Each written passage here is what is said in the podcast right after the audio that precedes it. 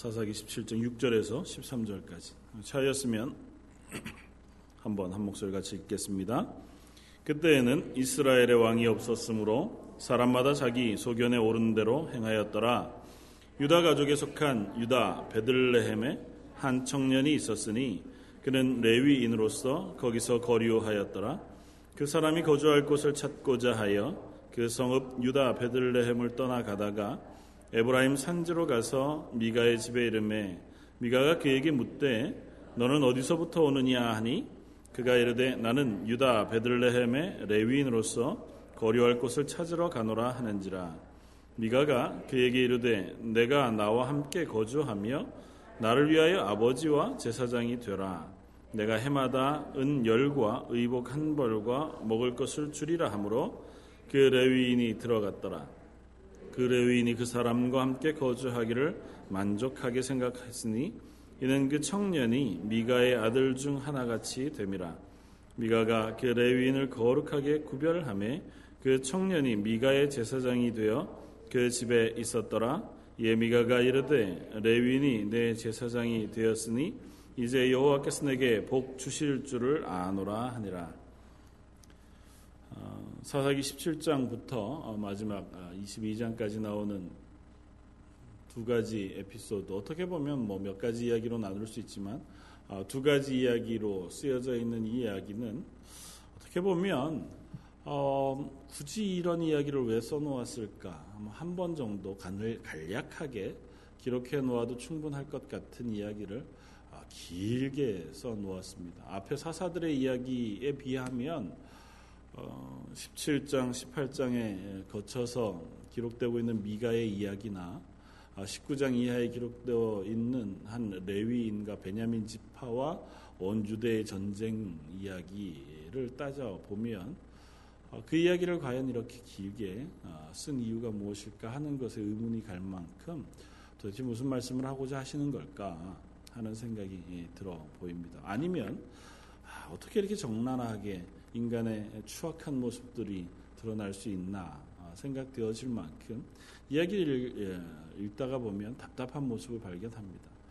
아, 참 재미있는 사람들이고 또 하나님 앞에서 이스라엘 유대 예, 이스라엘 하나님의 백성이라고 불리우는 백성의 모습이라고 보기에는 아, 참 참혹하게 그지없는 모양을 하고 있는 것 같아 보입니다. 더군다나 17장, 18장의 이야기는 어, 이스라엘이 가나안 땅에 들어와 가나안 땅을 정복한 지 얼마 되지 않은 때 어, 이야기입니다. 다시 말하면 어, 뭐 여호수아가 죽고 나서 사사기는 그렇게 시작하잖아요. 여호수아가 죽고 나서 어, 유다 지파가 먼저 올라가 가나안 땅을 정복하고자 해서 시부온 지파더러 어, 같이 올라가 어, 취할 땅을 우리 취하자. 전쟁에 같이 나아가자.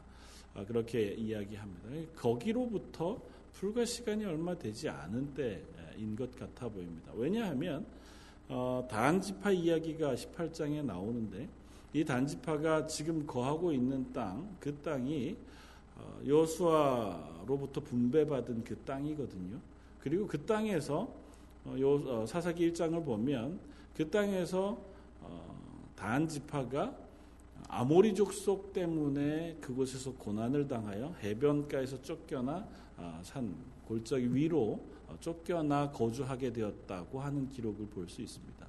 그리고 지금 그곳에서 자기 거주할 곳을 떠나 또 다른 곳을 찾아가고 있는 모양을 보여주고 있는 것이니까 아마 거기서부터 불과 얼마 되지 않았을 때 일일 겁니다. 그러니까 가나안 땅에 정착해서 하나님의 백성으로 하나님이 거하시는 또 하나님이 허락하신 아, 그 땅을 차지해서 살아가고 있는 이스라엘의 모습 그것이 사사기 17장 18장에 나오는 모양이고 그 모양대로 살았던 사람의 그 이스라엘의 삶이 어쩌면 사사기 전체 뭐 한 400여 년간을 관통하고 있는 이스라엘의 본 모양이기도 하다고 하는 사실을 이것을 통해서 드러내 보여주고 있는 것 같아 보입니다. 내용인즉슨 이런 것입니다. 17장 1절에 에브라임 산지에 미가라 하는 사람이 하나 살았다. 그렇게 어, 기록합니다. 어, 에브라임 산지는 뭐 사해 바로 어, 왼편에 유대 산지가 있고 예루살렘이 사회보다 조금 더 위쪽에 왼편에 있거든요. 이스라엘 전체를 봤을 때 아래쪽에 그러니까 그 부분이 에브라임 산지입니다. 그러니까 유다 지파가 땅을 얻고 바로 위쪽 지역 유다 지파가 얻은 땅을 경계로서 바로 위에 얻은 땅을 얻은 지파가 에브라임 지파거든요. 그러니까 아, 그 중간에가 베냐민 지파가 아주 작게 땅을 얻고 에브라임 지파가 얻습니다. 그리고 그 왼쪽에가 단 지파가 땅을 얻어요. 해변가로. 그러니까 어, 그 에브라임 산지에 미가라고 하는 한 사람이 살고 있었다. 그런데 이 사람이 사는 모양이 그렇게 하나님 앞에 올바라 보이지 않습니다. 어머니 돈을 훔쳤습니다. 어머니 돈은 1100이라고 하는 1100색이라고 하는 어, 돈을 훔쳤는데 은 1100을 잃어버린 어머니가 그것 때문에 화가 났던 모양이죠. 그래서 저주를 합니다. 뭐 온갖 어, 욕을 다 한 것 같아 보입니다. 아, 어쩌면 미신적으로 얘기했는 것인지도 모르겠죠. 이 돈 훔쳐간 놈은 뭐 이렇게 어떻게 될 것이다. 뭐 그런 저주를 했겠죠. 그러니까 그 얘기를 듣고 있던 이 미가가 덜컥 겁이 났든지 어쨌든지 양심에 찔렸든지 어머니에게 자백을 합니다. 제가 그 돈을 가져갔습니다. 어머니에게 돌려줍니다. 그러니까 어, 그 얘기를 들은 엄마가 어머니가 미가에게 또 축복을 해줍니다. 2절 마지막에 그의 어머니가 이르되 내 아들이 여호와께 복받기를 원하노라. 어, 돈 훔쳐갔다 다시 돌려줘서 그런 건지 그래도 양심이 살아 있어서 축복을 한 건지 모르지만 어쨌든 축복을 해주고 그리고 나서 엄마가 그 아들에게 다시 돈을 어, 좀 주면서 신상을 만들어 주기를 원합니다. 그러니까 그 신상을 부어서 만들기 위해 그것을 내가 내가 너에게 받은 이 돈을 여호와께 바쳐 그것으로 신상을 만들기를 원한다는 겁니다. 어, 그런데 미가는 그 돈을 받지 않고 자기 돈으로 가서 신상을 만듭니다. 그리고 그 신상은 사용되어진 히브리어 단어로 보면 출애굽기 당시에 아론이 만들었던 그 부어 만든 그러니까 주물로 부어 만든 하나님의 형상이라고 하는 의미의 단어를 쓰고 있어요. 그러니까 아마 이들이 만든 신상도 그때 만들었던 송아지, 금송아지 형태의 어떤 그런 어, 형상이었을 것이라고 짐작해 볼 수 있습니다. 그리고 그들은 그것이 하나님의 형상이라고 생각했던 것 같아 보여요. 그래서 그것을 집안에다 모셔두고 집에다 재단을 세워봅니다. 그리고 그 신상만 만든 것이 아니라 신당을 세우고 신상을 두고 거기에다가 제사장이 입는 에봇과 드라빔이라고 하는 것까지 함께 만들어서 그곳에 모셔둡니다. 그리고 어, 미가가 자기 아들 중에 하나를 그곳의 제사장으로 삼습니다.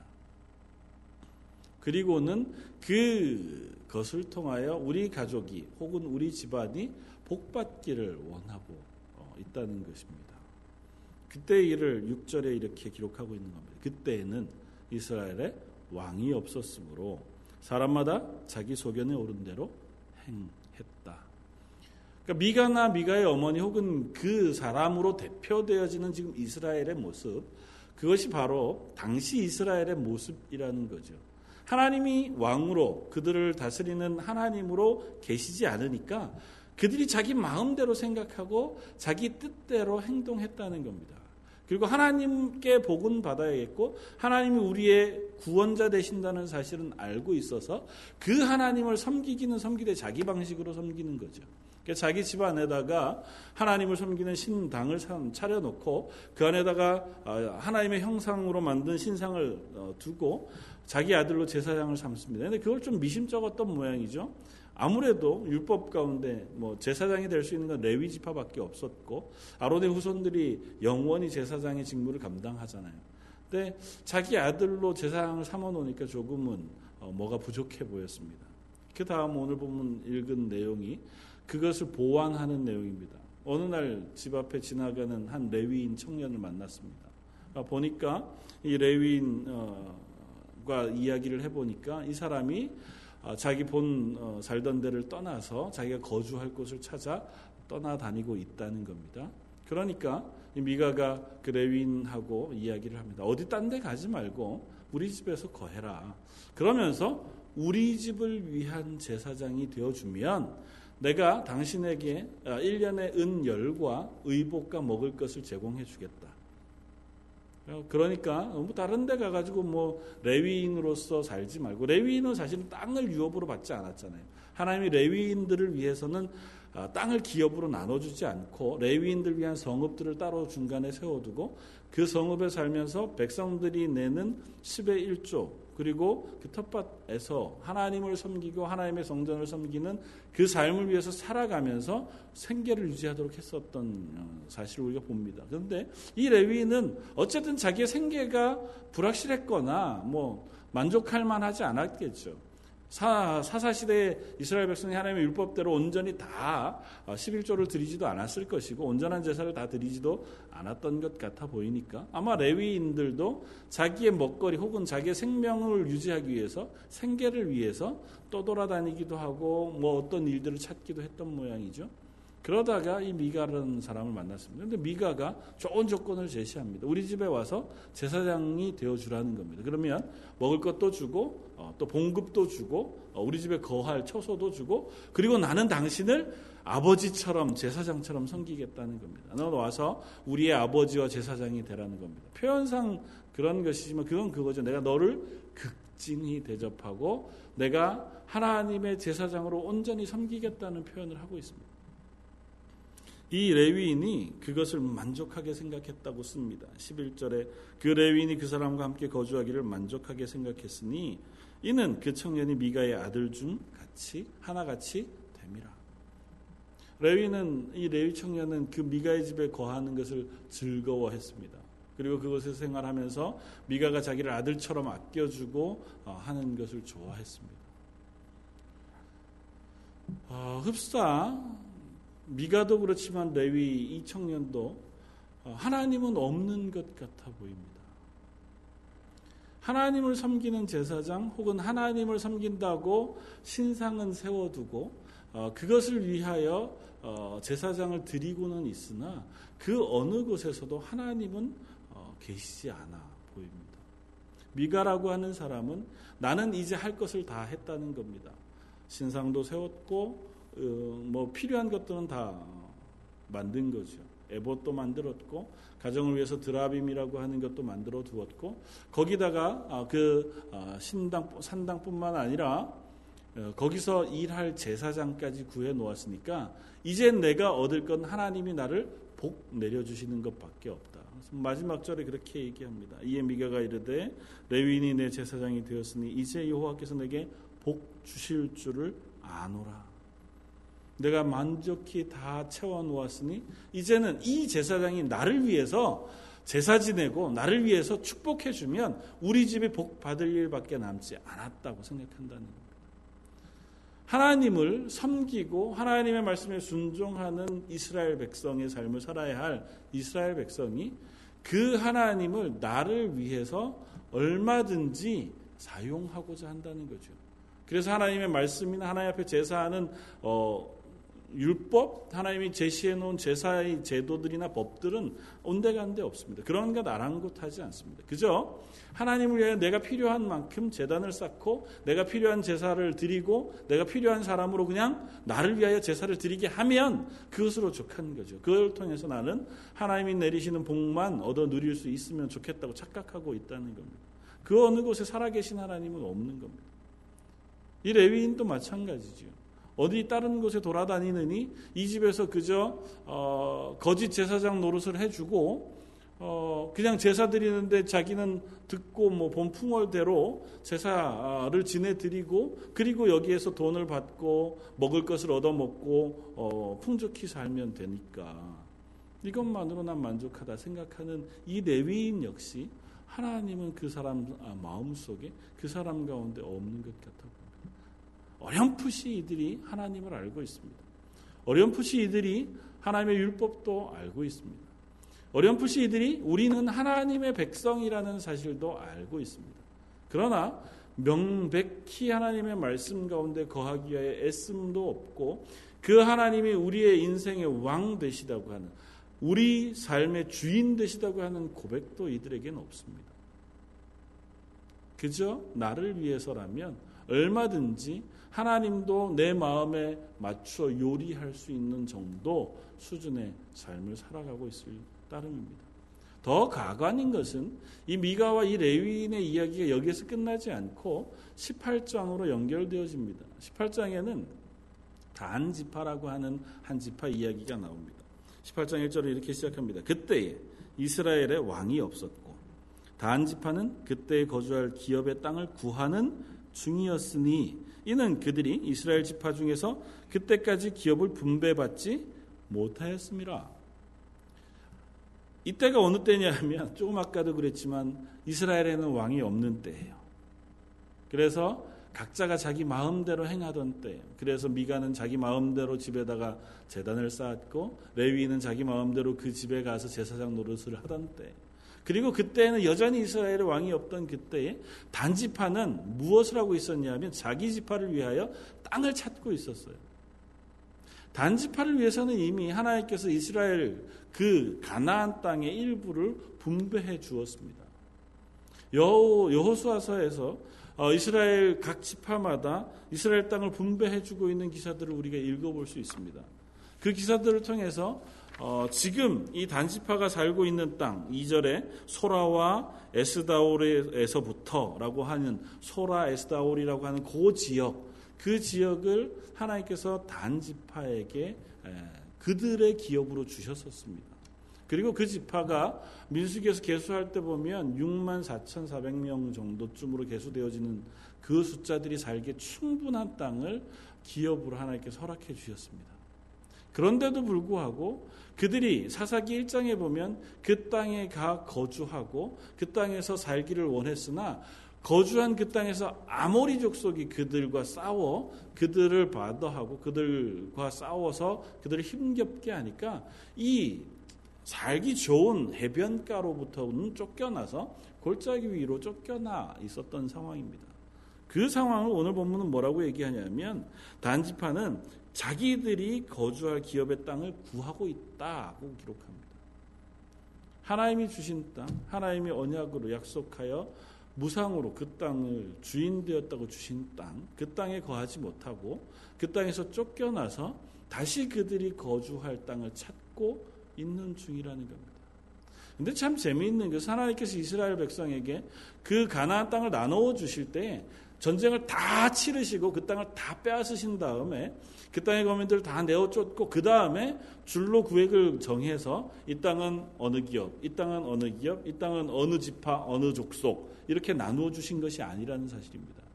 전쟁이 시작하기 전에 어느 정도 전쟁이 어, 진행되어지고 땅에 어느 정도를 얻게 되었을 때 우리가 갈렙의 예를 들어서 아는 것처럼 아직 정복되지 않은 땅을 포함해서 그 가나안 땅을 하나님께서 이스라엘의 기업으로 나누어 주셨습니다.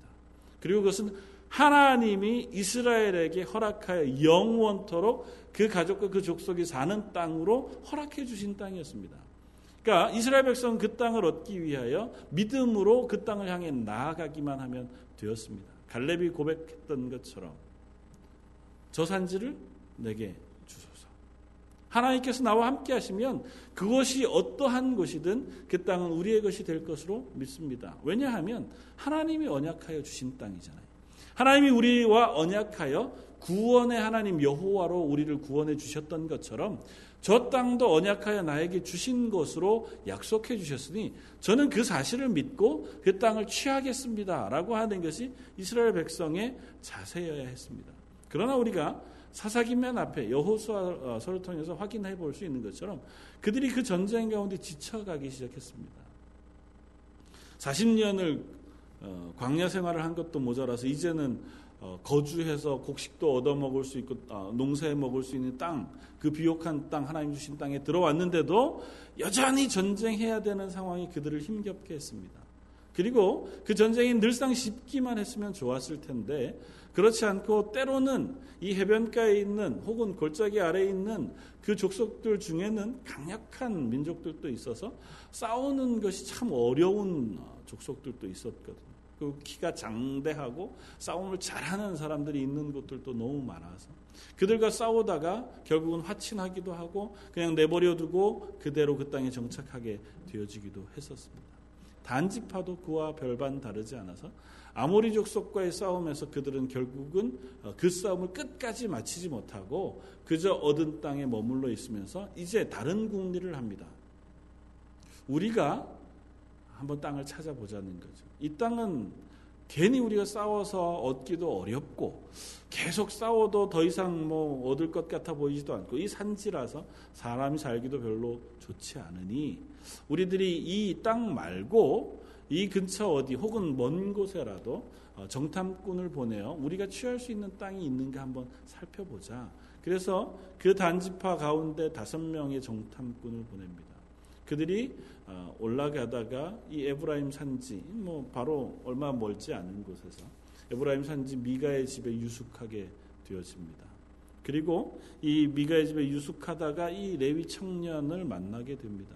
그리고 자초지종을 물으니까 이 레위 청년이 이야기합니다. 아, 나는 사실은 레위 지파 사람인데 이 미가라고 하는 사람이 나를 고용해서 아, 스스로 그렇게 얘기해요. 스스로 제사장인데 개인 미가가 나를 고용해서 이 집의 제사장을 삼아 내가 이, 집에서 제사장 노릇을 하고 있노라고. 그러니까 더 웃긴 건이 단지파의 정탐꾼들이 그 얘기를 듣고 제사장에게 묻습니다. 우리를 위하여 하나님에게 좀 물어주시오. 우리가 어, 가서 얻을 땅이 좋은 땅이 있는지 그것이 또 선한 일이 되는지 묻기를 요청합니다. 우리가 이 가려고 하는 길이 형통할는지 한번 물어봐지. 5절에 그들이 그에게 이르되 18장 아, 5절에 청하건대 우리를 위하여 하나님께 물어보아서 우리가 가는 길이 형통할는지 우리에게 알게 하라 하니 6절에 그 제사장이 그들에게 이르되 평안히 가라 너희가 가는 길은 여호와 앞에 있느니라 하니라. 참 좋은 덕담들이 오고 갑니다. 아, 우리가 이 길로 가려고 하는데 어떻게 하나님이 우리 길을 축복하시겠습니까? 아, 하나님이 그 앞길 환하게 열어 놓으셨습니다. 가십시오. 얼마든지 가십시오. 너무너무 좋잖아요. 겉으로 보기에는 하나님의 뜻을 묻고 겉으로 보기에는 하나님이 축복하신 것 같아 보입니다. 그리고 실제로도 그 일이 이루어집니다. 참 우스운 건 이게 악하잖아요. 잘못된 제사장이 잘못된 질문에 잘못된 대답을 하거든요. 근데 결론은 어떻게 되냐면 18장 맨 마지막에 가보면 단 지파가 가서 정탐하게 되는 땅이 라이스라고 하는 땅이에요. 그 땅은 어, 여호수아서에는 라색이라고 하는 땅으로 표현되어지는데 어, 지금은 단 나중에 이스라엘 이름으로는 단 지파가 가서 자기들의 지파의 조상의 이름을 따서 도시 이름을 어, 단으로 바꾸는 지역. 거기는 어디냐면 어, 제일 이스라엘 북쪽 헐몬산 그 옆에 있는 골짜기 산. 어, 그곳에 있는 아주 비옥하고 아름다운 요새와 같은 그 땅입니다. 그래서 그 땅을 정탑하러 가보니까 그 땅이 너무너무 평화로워서 이 사람들이 전쟁에 대한 생각도 없고 또 방비도 없고 그저 평안하게 살더라는 거예요. 그리고 그 정탐하고 돌아온 이 단지파 다섯 명이 지파에 가서 말합니다. 우리 빨리 가서 그것을 취하여 하나님께서 우리에게 허락하실 것이다. 우리가 취하기만 하면 하나님께서 그 땅 우리에게 허락하실 것이다. 그래서 결론적으로는 600명의 용사를 데리고 가서 그 성읍을 진멸합니다. 멀리 진멸하고 그 땅의 이름, 그 성의 이름을 단으로 바꿔요. 그리고 단지파가 그쪽으로 이주해서 그곳에서 삽니다.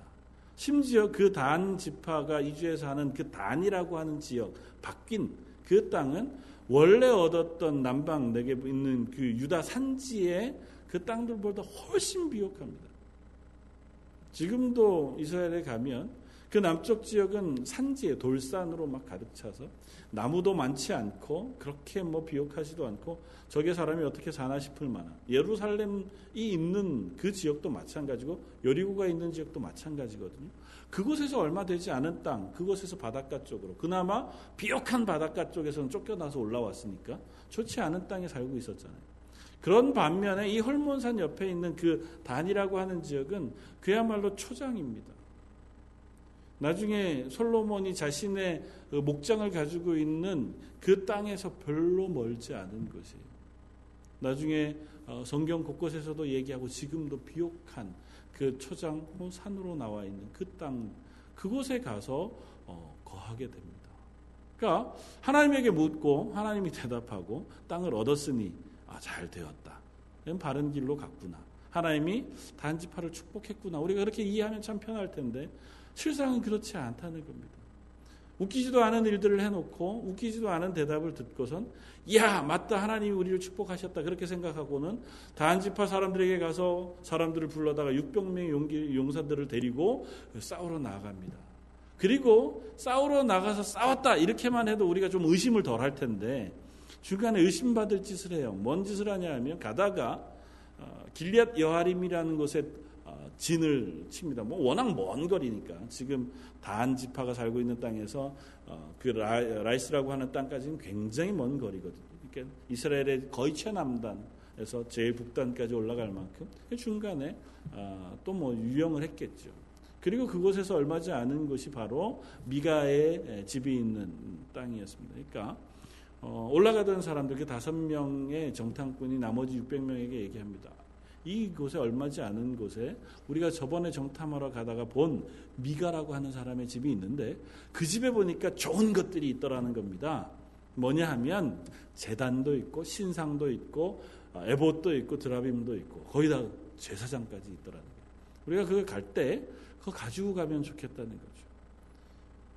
그 제사장이 우리한테 덕담 하나님의 말씀을 해줘서 우리가 그 땅을 찾게 됐고 형통하게 됐으니까 그 신상들을 가지고 가면 우리가 유용할 거라는 거죠. 우리가 복 받을 거라는 겁니다.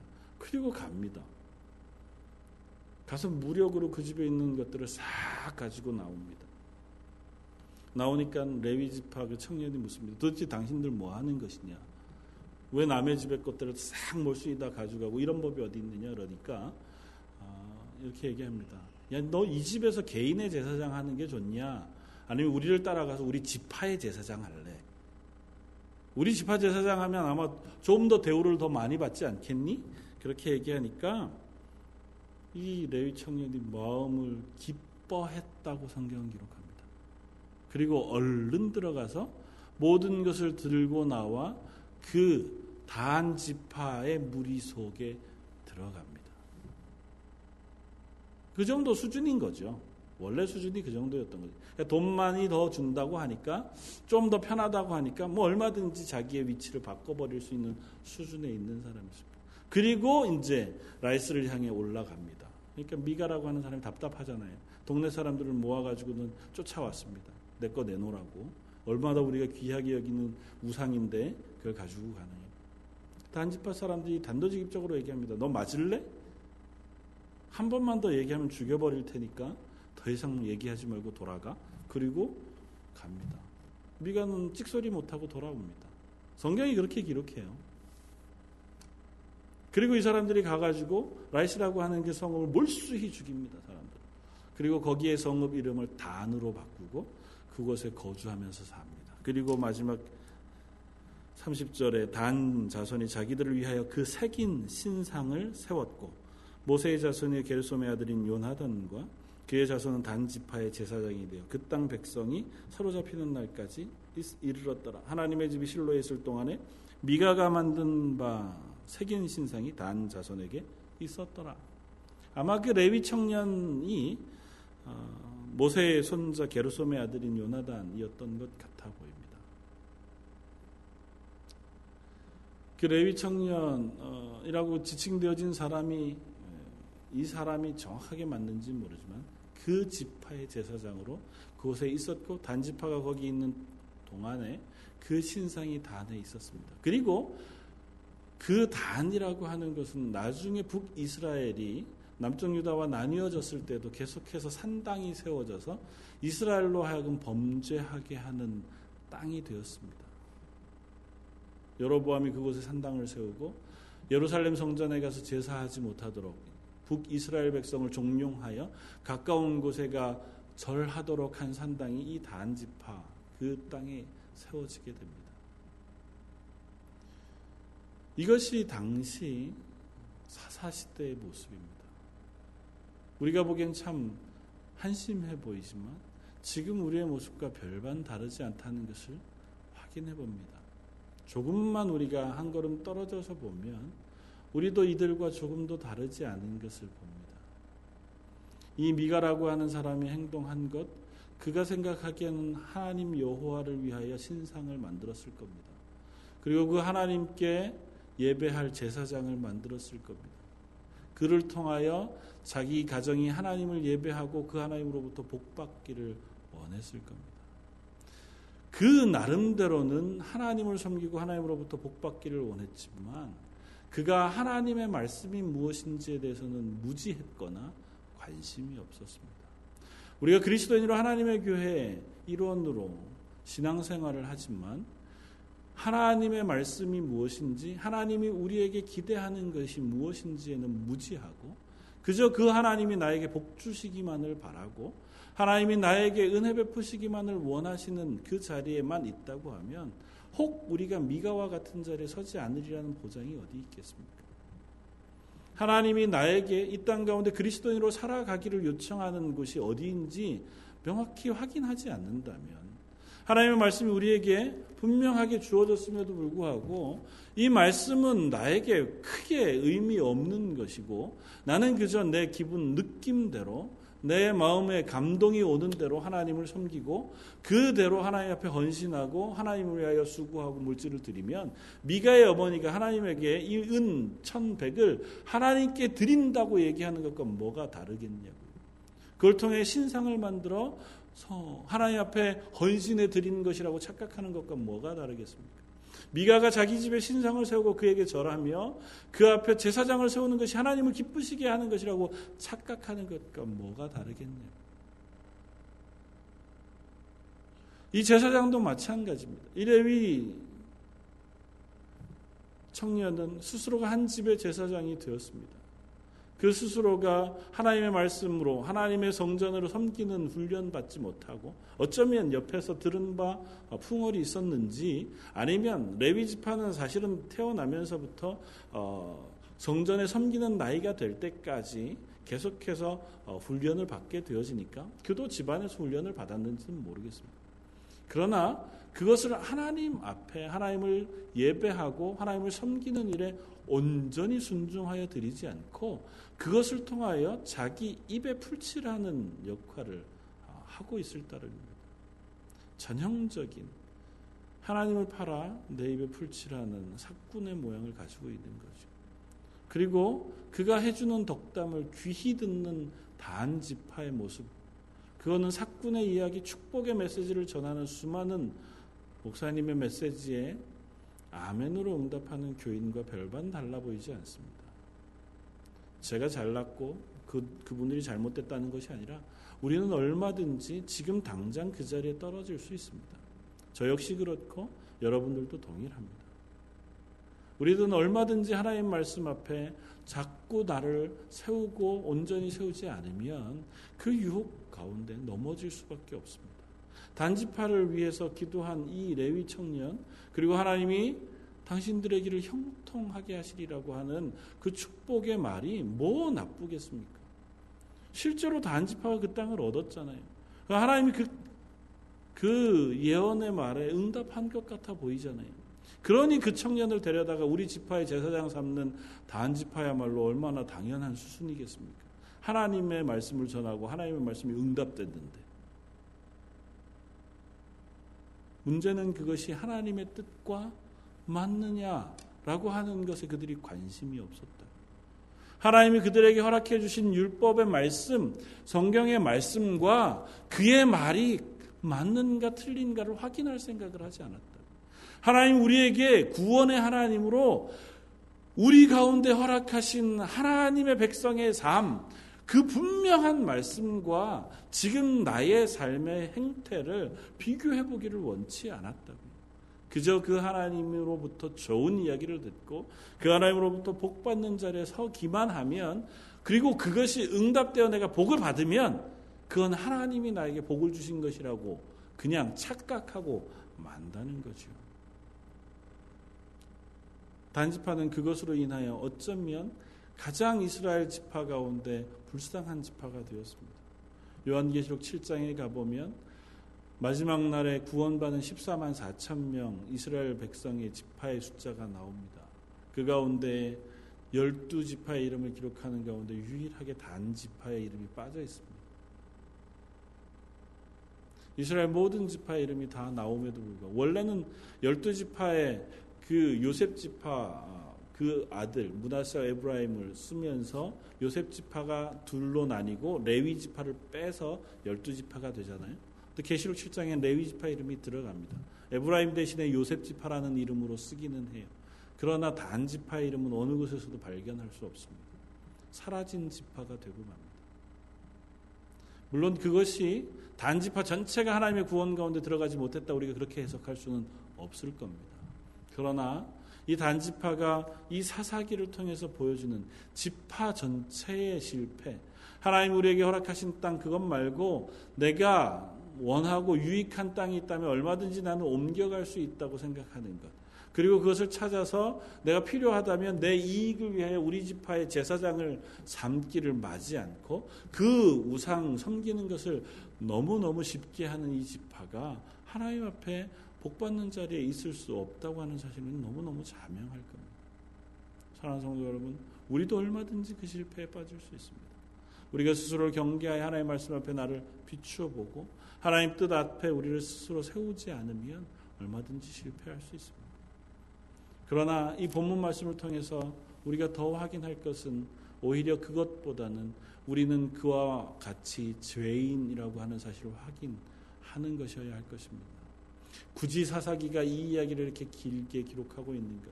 그리고 사사기 말미의 결론 부위처럼 이 사사기 전체를 흐르고 있는 이스라엘 백성의 모양을 이렇게 기록하고 있는 것은 그 앞에 사사기 내용에 나타나 있는 이스라엘의 모습 역시 하나님의 백성으로는 조금 더 만족할 만한 수준에 있지 않은 악하고 하나님 앞에 불쌍하고 참혹한 죄인의 모습을 기록하고 있는 것은 우리의 수준이 거기라고 하는 것을 확인시켜 주는 겁니다. 이스라엘 백성이 하나님의 백성으로 하나님의 허락하신 땅에 살면서 하나님의 보호하심과 하나님의 먹이심, 입히심, 하나님의 인도하심 가운데 서기로 약속하고 그 땅을 선물로 받은 그 사람들임에도 불구하고 그곳에서 하나님을 섬기지 못하는 죄인의 삶, 그 자리에 있을 수밖에 없는 수준이 우리의 수준이라는 걸 확인해 주는 겁니다. 그래서 예수 그리스도의 십자가의 보혈이 필요할 수밖에 없다는 사실을 하나님 말씀하고 계시는 겁니다. 성경 전체가 예수 그리스도의 십자가의 구원에 대하여 집중하여 흘러가는 그 말씀이라면 이 사사기 말씀을 통하여 우리에게 허락하고 있는 은혜는 그겁니다. 너희들 수준이 너희가 아무리 애쓰고 노력해도 스스로를 구할 만한 하나님의 은혜 가운데 들어가 그 율법을 지켜 하나님의 백성의 자리에 설 만한 자격 수준이 안 된 만한 사람들이어서 그래서 하나님의 아들 예수 그리스도의 십자가의 보혈을 통해서만 구원받을 수 있다는 사실을 확인해 주고 있는 겁니다.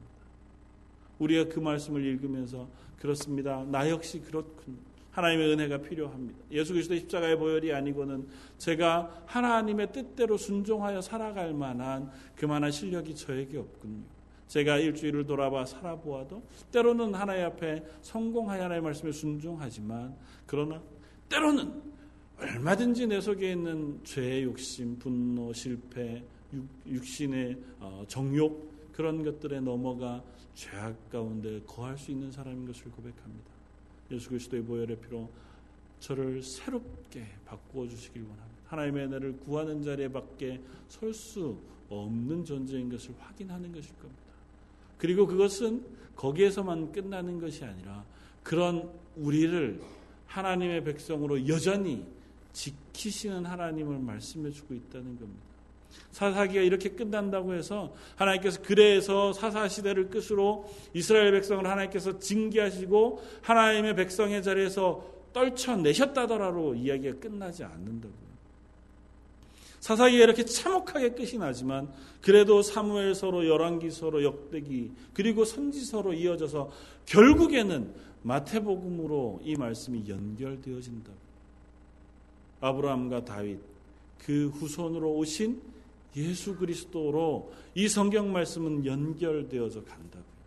이스라엘 백성이 이렇게 실패하고 하나님의 구원받은 백성의 자리에 스스로를 세워놓지 못함에도 불구하고 하나님이 그들을 자꾸 돌이켜서 그들을 하나님의 백성의 자리로 세우시고 결국에는 예수 그리스도를 통하여 구원하여서라도 그들을 하나님의 자녀의 자리에 놓으시기를 원하신다고 하는 사실입니다.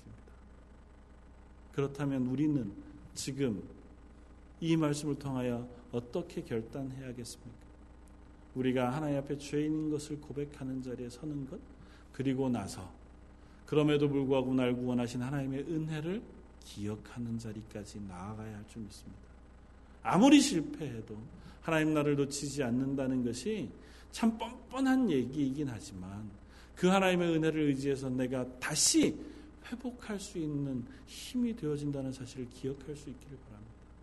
그리고 그것이 우리에게 회개할 용기를 준다는 사실도 확인할 수 있기를 바랍니다. 회개라고 하는 것은 용서하시는 하나님의 은혜가 내 속에 확인되어져야 비로소 저 깊은 곳에서 하나님을 향하여 회개의 기도가 나올 수 있는 줄 압니다.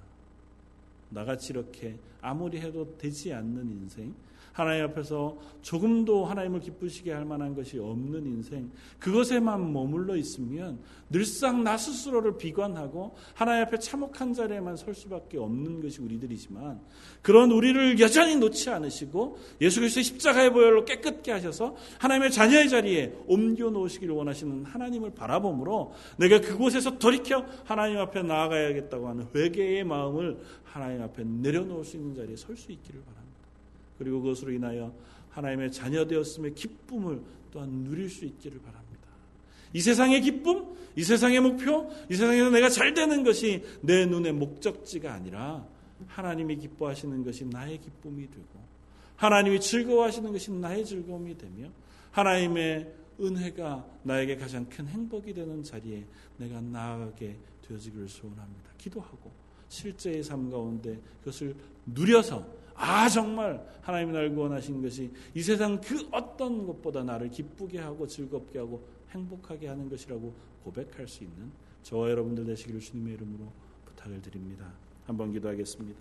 하나님 저의 모습을 바라볼 때에 이 사사기 17, 18장에 나오는 미가나 레위인이나 혹은 단지파의 모습 그것들과 조금도 다르지 않은 참으로 죄악 가득하고 하나님 없이 추악하고 불쌍하게 살아가는 삶인 것을 고백합니다. 그러나 그 자리에 우리를 두시지 않고 예수 그리스도의 보혈의 피로 씻으셔서 옛 사람은 죽고 새 사람이 되었다고 선언하시는 하나님의 그 선언을 저희가 믿습니다. 그 믿음이 우리를 구원하여 하나님의 자녀 삼으셨음을 고백합니다. 하나님 저희가 그 고백 위에 하나님의 자녀다운 삶, 그 자리로 나아가는 회개가 저희 속에 있게 하여 주옵소서. 또한 그것으로 인한 기쁨과 감사가 우리 삶 가운데 넘쳐나게 하여 주옵소서. 오늘 말씀 예수님 이름으로 기도드립니다. 아멘.